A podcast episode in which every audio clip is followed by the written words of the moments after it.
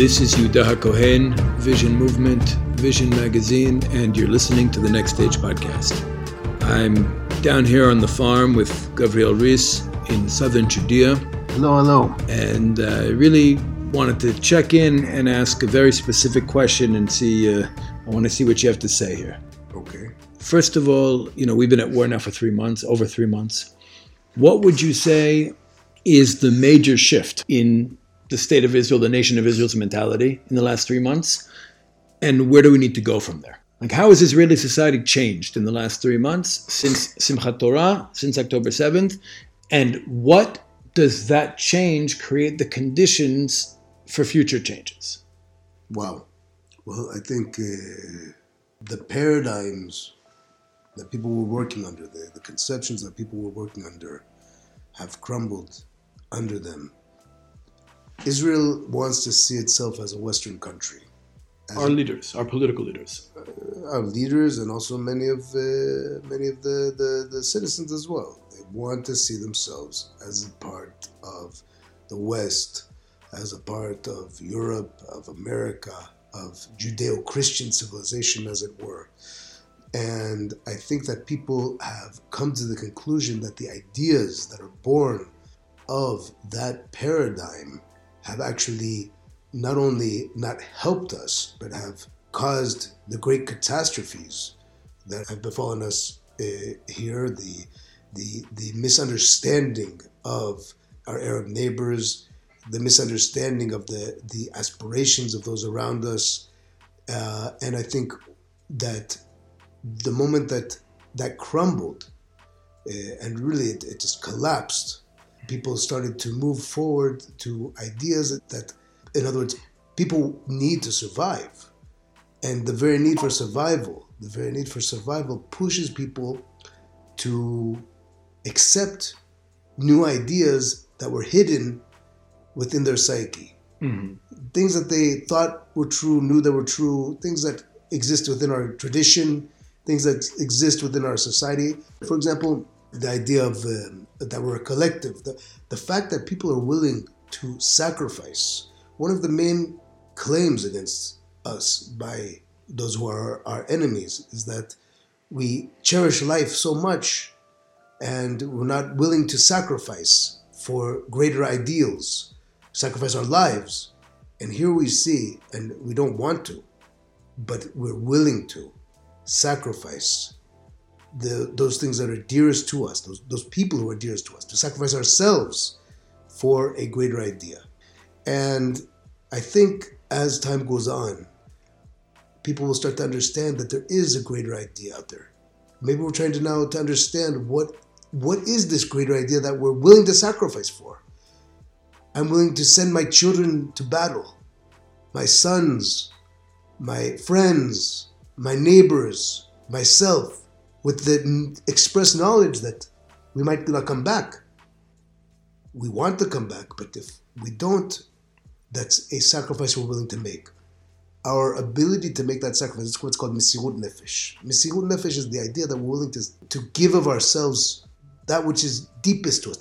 and what that assumes, that's actually the power of Yitzchak. And that's why it's the power of Yitzchak against the power of Ishmael.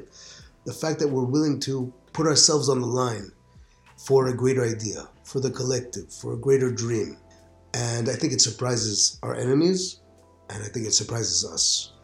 And now, what remains is for us to clarify for ourselves what is that greater thing that we're willing to sacrifice for. It's not only for our lives, because we could go and live in Australia, apparently, or America, or New York, or uh, Germany. Germany.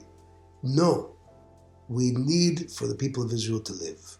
The people of Israel as a whole, as a collective, as an idea, and we're willing to put ourselves on the line for that. And that's an amazing thing. That's a, that's a, that's a tremendous revelation. And, and, we didn't know that before. Before Simchat Torah, we didn't know that we have Mesirut Nefesh and self-sacrifice and the willingness to give our lives for a greater good. I think I think we weren't. We I think that I'm it was sorry, dormant. For, certainly, it was dormant. Mm and we we were so convinced by the American dream that all a person wants in life is to send their kid to a good college and to have uh, make a good living and have a home with a white picket fence, and uh, good fences make good neighbors, and uh, to live our individualist lives. It just does not work. It's not what we really want. How We're willing to sacrifice not for, for that not to be the case. And we also realize that that won't allow us to continue to survive here as a civilization. how deeply do you think that American dream penetrated Israeli society? Um, Like, was it just on the surface, or is it something that Israelis on a very deep level had, had made their center of gravity, their aspirations in life, their aspirations for their children? Like, to what extent has westernization had a deep effect versus a surface effect on our society? No, I, first of all, I think it's very different between the different sectors of society. Okay? There are those sectors that's very deep, and those are sectors that are less deep. But the truth is, even those sectors that are supposedly the most deeply connected to a unique Jewish story are very, very deeply affected by this idea of the, the American mindset, the Western mindset Like the national religious. even the national religious world, even the Haredi world. Like I think that many of the ways that we study Torah, I just had a discussion with someone, about the, um, the, even the ways we study Torah is affected by it. The problem is we don't really know. for example, Uh, an example of it is the idea that, for example, that uh, there was Torah Shebechtav, Mm-hmm. and uh, then after there was the Torah Shebechtav, then some point written later Torah. on, the rabbis First, there was a written Torah. there was a written Torah, and then some point later, there's what's called commentary, like that the rabbis sat down, looked at what's written down, and said, "Okay, well, what is that all about?" And and and then and then created all kinds of commentaries, which is the oral law. which is called the oral law. And that's like the academic understanding of the Torah. That's the academic understanding of the Torah, and that's also the um, unfortunately most of the religious world is uh, understands in the same way, and I, it's hard to understand why that is because certainly all of the great scholars of Jewish history never understood it that way, and it's clear, and we can show why how that is, and uh, there's no and, and they actually saw it as first there was the oral law, and the written law is a piece of that. that's one way to look at it. That's one way. That's the way that I that I describe in order to make the point. But but certainly the idea that the oral law is something, or we call the oral law Torah Shebal Peh, is the Torah of the present. In other words, it's the Torah of what exists right now. So in any case, that's one example. And there are also many other examples. There are many other examples how we relate to uh, the idea of having power and so forth, as far as how we relate to how we relate to the non-Jew. Maybe I'll give an example that I just saw today. Um, we have to understand also that even according to our tradition, when you have what we call converts, okay, we call a convert to, Jewish people, you can join the Jewish people, and that's called a ger, and a ger joins the Jewish people. But that idea uh, is translated into Western terms as a conversion process. Somebody words, joining a religion. Someone joining a religion. Um, and then we think that they're, they're, they're, on a totally similar playing field. But if you look really in our true tradition, there's difference. There's a difference between a ger. We have, for example, we have more mitzvot towards a ger than we have towards a, a Jew who's born as a Jew. Okay?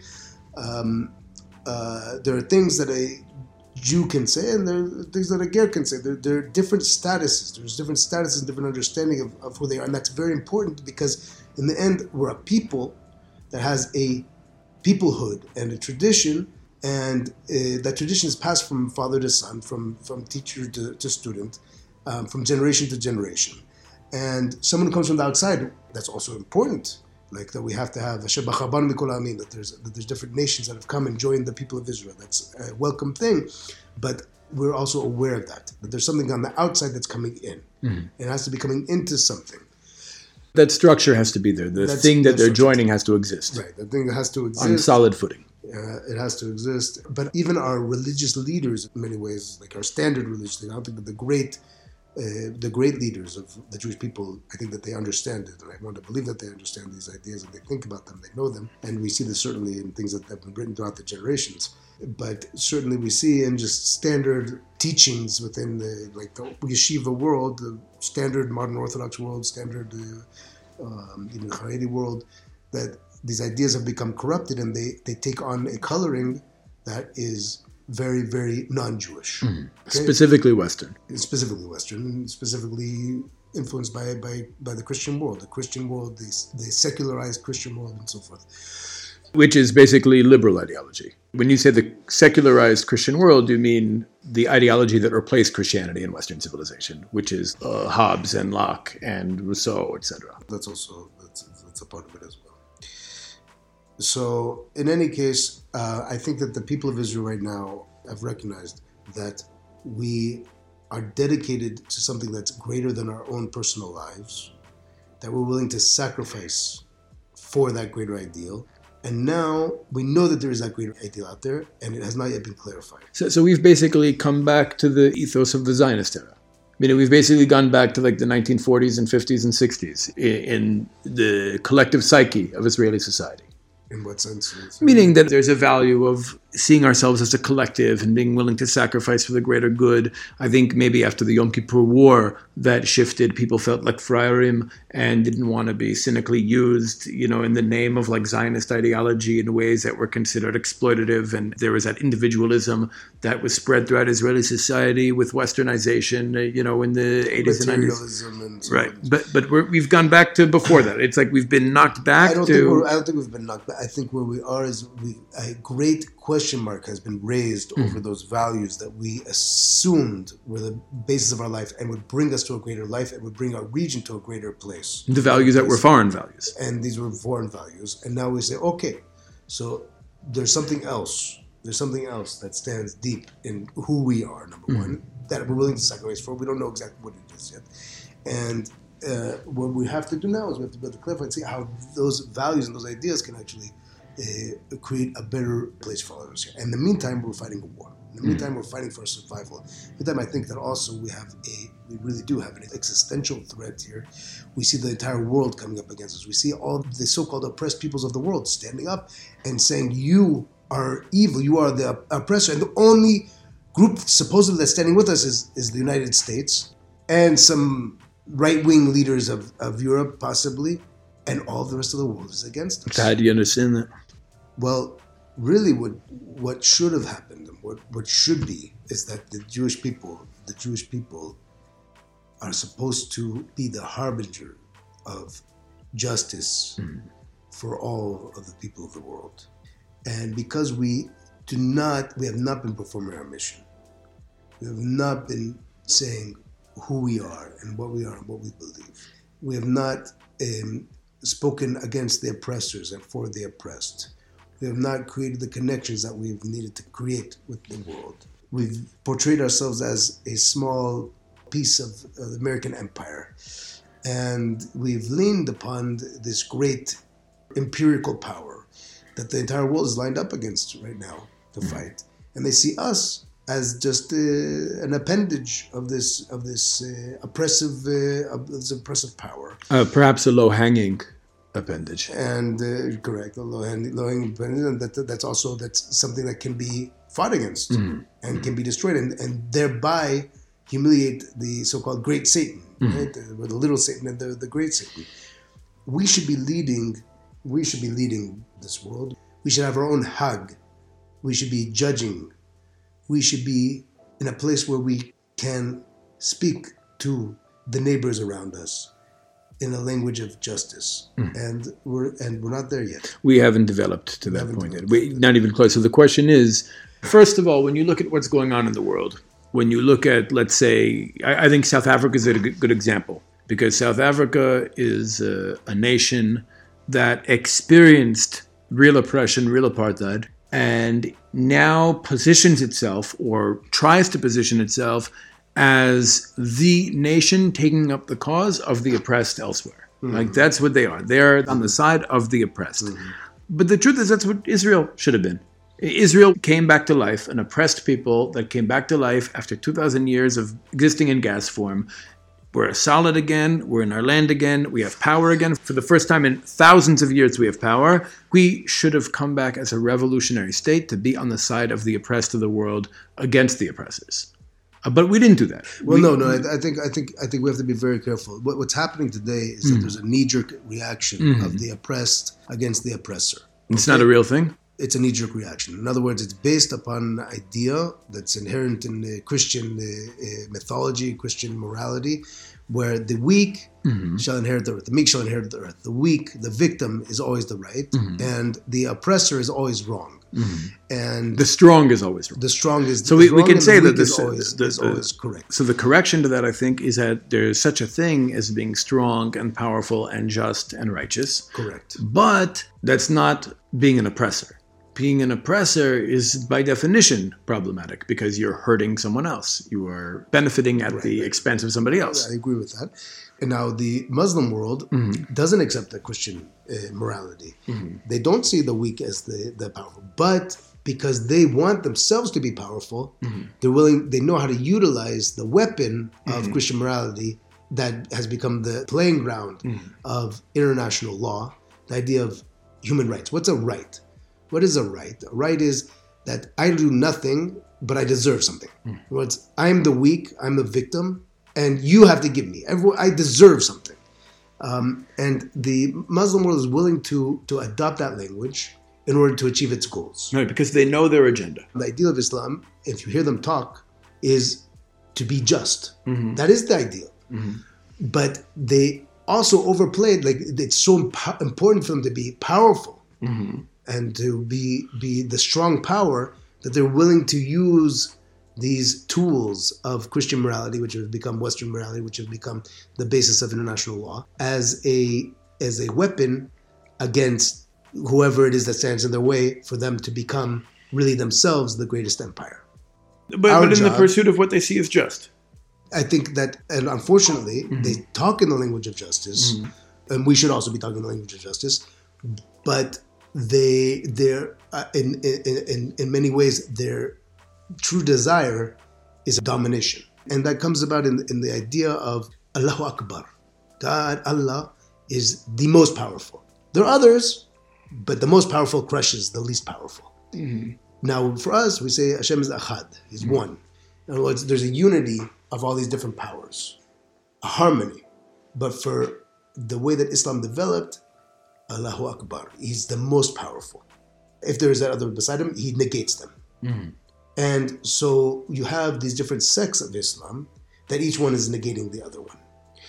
And the possibility within Islam is the possibility of multi-covenantism that appears there, and that's something that's, that's, a, that's a Jewish idea and it's possible, and there are many people who try to claim that, that Islam at its inception was just kind of a Noahide movement, mm-hmm. as it were, that was promoting the Sheva Mitzvot B'nai Noach among the Arab populations that were mm-hmm. basically idolaters. That, that, returned, basically, that Muhammad returned the teachings of Abraham and exactly. Ishmael to the descendants and, of and, and, and, those things are, are true ideas. Right. So our job has to be to be able to correct what's happening in the Islamic world and be able to say our, our message at least mm-hmm. from Yerushalayim. Mm-hmm. This so, is our message. So what's our message?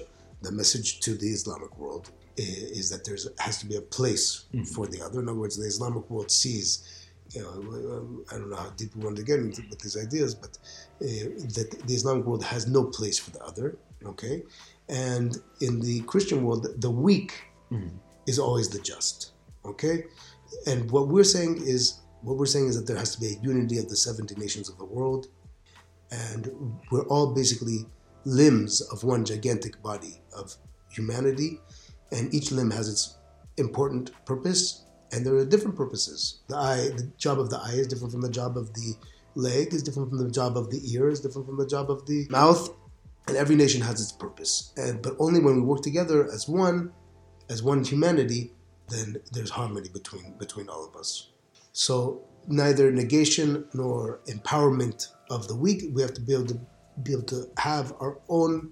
We have to be able to look at the world issues and say our word and say what it is that we that we think. So we're not there yet. No, I mean, we, look, the Jewish people have been powerless for two thousand years. We have power for the first time now. We know how to be weak and just. We know how to be powerful and oppressive, strong and oppressive. We haven't figured out yet how to be strong and just. Okay, I can agree with that. We have to now learn how to be strong and just. That's the challenge before Israel is a nation. And so you're, you're saying that it's not just that on Simchat Torah on October 7th, Israel was knocked back to the pre Yom Kippur War era or the pre Six Day War era, where we really felt vulnerable, we really felt like a collective, we're in it together, and uh, and we're all meant to be willing to sacrifice the personal for the sake of the collective, for the sake of the national. We're advancing to a new stage that might look, might resemble that previous stage a little bit, but it's a new stage. I think so. I think that we won't have survival if we don't start develop develop that next stage. Mm-hmm. Okay, the way that we see the world coming down on us, the world's eyes on us, the world powers looking at us, we have to be able to develop that next stage, and that next stage is something that has to develop outside of politics. Uh, so I, I would say when I talk about Israel being really what South Africa is trying to be, I think we fell into a trap. I think the Jews have been conditioned for a long time, especially Ashkenazim, but not only, to see our survival being dependent on having a relationship with powerful Gentiles. And that's how we survive. There are a lot of people who hate us. There are a lot of people who want to kill us. That was our experience in Europe. That was our experience in North Africa. And then there's the powerful Gentile who can protect us if we're serving its interests, right? And that's the trap Israel fell into. And once Israel became a nation state, we suddenly opted not to be a revolutionary state that sides with the oppressed of the world, but actually a state that tries to uh, make itself useful to the oppressors of the world, tries to make itself useful to the imperial powers, and really believing that our survival is dependent on having a strong relationship with those imperial powers. And uh, now we're in a situation, I think, where, as you said, the oppressed of the world are looking at us as this low hanging appendage of the imperial powers that they could reach and they can crush if they try hard enough. And one could argue that's what they're attempting to do right now. And I think Israel has to make a decision what side do we want to be on? Or maybe we can create our own side. What does it look like to create our own side? No, we, we, have to create our own side. We have to be powerful right now. We have to. You mentioned. You said we know how to be powerful and maybe oppressive, and mm-hmm. or we know how to be the oppressed and weak. Mm-hmm. We don't know how to be powerful and just. Right. So the first step to being powerful and just is to being powerful. Mm-hmm. We have to be. We have to be powerful. Have we done that? We're on the way there. Mm-hmm. We're on the way there. We have to be able to know what that means. We have to be able to be independent. We have to be able to think independently. We have to be able to know who we are. We have to define our own interests, define our own agenda, define our own goals, define our own strategy. We have to have a vision for the future, and we don't have a vision for the future. We have a vision for the next year or two or three years, mm-hmm. or have, like said, to be a, a, country that's fun to live in. Like, what is it that we're aspiring to? Mm-hmm. What is what is it that we would like to see in this world? What is the, our role in, in this world? And once we were able to define it, we have to be able to say, where do we want to be in 30 years, in 40 years, in 50 years? Okay? Israelis in general aren't very good at long term thinking long term vision. We're good at finding quick solutions to short term problems. Right. And that's a very important talent. It's mm-hmm. a very important talent, especially when you have a lot of urgent we problems. We have a lot of, uh, we're in a very volatile region and we have many, many issues and many, many problems. And that's a talent we don't want to, uh, we don't want to uh, forget. We don't want to discard it. Mm-hmm. But we, at the same time, now we have to have a long term vision about where it is that we're going mm-hmm. and not to ignore the problems that we've been sweeping under the carpet that are now bursting upon us and and and our lack of ability to be able to define for ourselves what a Jewish dominated region looks like for the Jew and for the non-Jew with the knowledge that we're in the Middle East, that we're not a Western country, that we're knowledge that we're an ancient people and we're not a colonialist appendage with the knowledge that we um, we're collective and not just a bunch of individuals. Collective and not an individual. That that we have a different set of moral ideas that are different from the West and different from the Islamic world.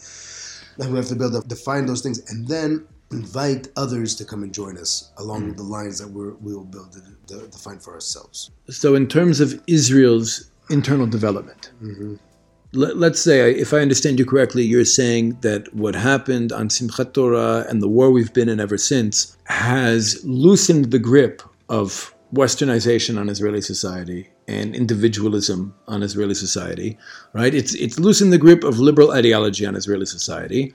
There's a sense that we're a collective. There's a sense of. That there's a greater idea that we're willing to sacrifice mm-hmm. for. And we're willing to sacrifice right. for it. There's an ideal of Mesirat Nefesh, mm-hmm. and you see a lot of heroism in the country. A, tremendous amount of heroism.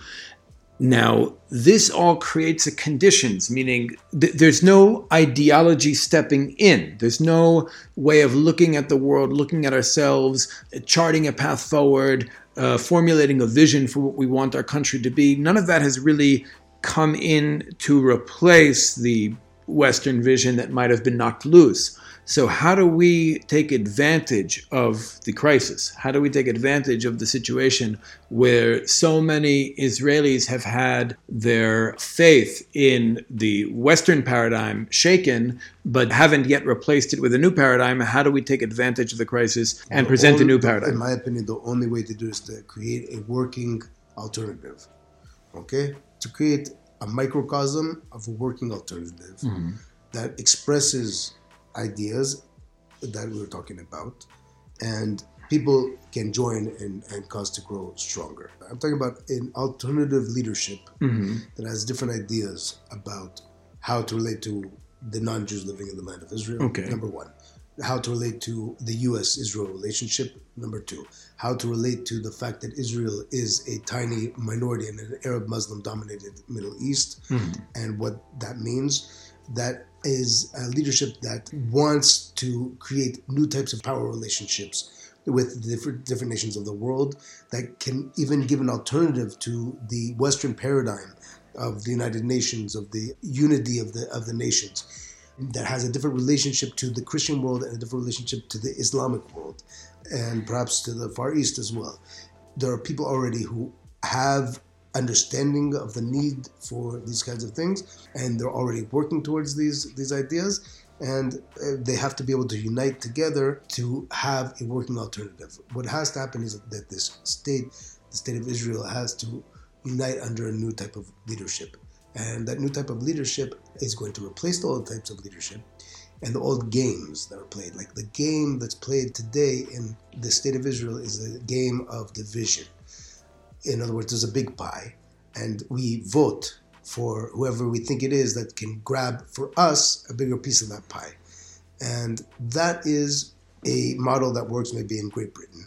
And it brings some kind of stability. Here it brings instability, number one. And number two, it's just not in line with our true values. Hmm. So, so you're uh, saying we need a system that's an expression of our true identity uh, That's true. a- and simultaneously educates us to better understand our true identity. and and that leadership is ready to grow and that's mm-hmm. going to grow in, in, first of all it has to grow because we have to survive and it's going to redefine all these relationships first of all within the country between different groups in, within the country and also outside of the country and bring new ideas uh, to the fore Okay, so when we talk about th- this is dropping on Tu B'Shvat. So when we talk about, uh, and you've said this many times, and I've given this over as well, this idea of uh, Tu B'Shvat being the day on which we, we focus on uh, drinking from new waters, from actually finding new ideological inspiration, uh, new isms, new uh, tools to be able to advance ourselves forward and achieve our historic mission. What would you say are some of those new isms? Like, what are the new objectives? What are this generation's objectives? Once we're no longer in war, once we have some kind of stable Uh, footing. number number one, we have to realize and express in words that we're not a Western society. Okay, that we have a relationship with the Western society, but to define ourselves as an agent with a specific relationship with Western society. Number one. Number two, because we're not we're not just simply an appendage to the Western society. We're not just a part of the Crusaders against the Middle East. We're actually a part of the Middle East, and we have to be able to redefine our relationship to our Middle East neighbors and our, own Semitic heritage, our own um, relationship to Islam. We have to have the desire to help on an authentic level, on a theological level, those who are around us. In other words, in the Middle East, the idea of emunah, of belief, is part of everyday politics. In the West, it's not part of everyday politics. For us, it has to be. It has to be for us to survive, and it really is. Like that's what the Tanakh is. The Tanakh talks about the idea that I don't take God out when I go to synagogue. God is everywhere. Hashem exists everywhere, permeates everything, and the Islamic world understands that. And we have to be able to act in those ways and to redefine our relationship with that world. We have to, on a material way, also create ourselves independently so we're not dependent upon foreign agendas. Uh, so we have our own ability to have our own military, our own our own military industry. We have to become super powerful, indestructible, because that's the only way to survive in the Middle East. Mm-hmm. But as a super indestructible tribe, we have to, have to use that power for justice and for goodness. We have to be able to know who our friends are and to be able to help them, and know who our enemies are and to be able to crush them. And the world will respect us for that when we start to do that. we also have to recognize that really we are a unique people. We are a unique people. We're um, we're actually a little piece of all the nations of the world that have been put together into Am Yisrael, and it's something unique. Uh, our history is unique. Our present day existence is unique, and we don't need to be ashamed. We have to understand that that every single idea in the world comes to comes to expression in some way within the people of Israel, and and, and when we work things out among ourselves, we're actually working out what the United Nations does supposedly when they give speeches, the nations come out and give speeches about different types of things. We're working that out in our in our everyday life. We have Jews from Africa and Jews from Asia and Jews from Europe and Jews from America, and but we're all brothers. We're all brothers, and because we're brothers, we're gonna we have to learn how to work things out together, to live together, and we're gonna have to build to sort out all the great things that we take from all these different exiles and to create something new. So that's something new is going to come. That's where we're at right now in history, and the focal point of that was going to be Yerushalayim. Uh, but we cannot allow that to override the fact that we have to be powerful and strong against against our enemies, and they'll respect us for that. They will respect us for it, and then and only then, if we have something to say, will we be able to say it. So, in order to be able to put forward a vision to the world, we need to first be strong. People need to respect us and be interested in hearing what we have to say. And, uh, and for Israel to take its place on the world stage, the first step is being able to assert ourselves and to be able to communicate clearly to the world we're not going anywhere and we're not going to be defeated. Right, and the, but mm-hmm. right now we are at a point, at a place where that reality is in question. Mm-hmm. Okay, we are going to strengthen ourselves, but we might have falls before we rise up again. It's mm-hmm. very possible we'll have falls. For example, there might be greater attempts to try to destroy us in the very near future, and that's uh, the way that history makes us stronger. Mm-hmm. And so- Vulnerability makes us stronger. I, no, the, the fact that it's very possible that that we will fall, but we will rise up again. We won't mm. fall completely. We might have more falls, like the seventh of October was a fall, and there might be more like that. It's very, very possible, where more illusions are going to be destroyed, and we'll have to pick up the pieces. We know we'll have the long-term vision and trajectory of where it is that uh, we, we should be going. Hashem. All right, thank you so much for joining me. It's always good to check in with you down here on the farm. I'd like to once again thank our patrons for your support and keeping the show free and independent.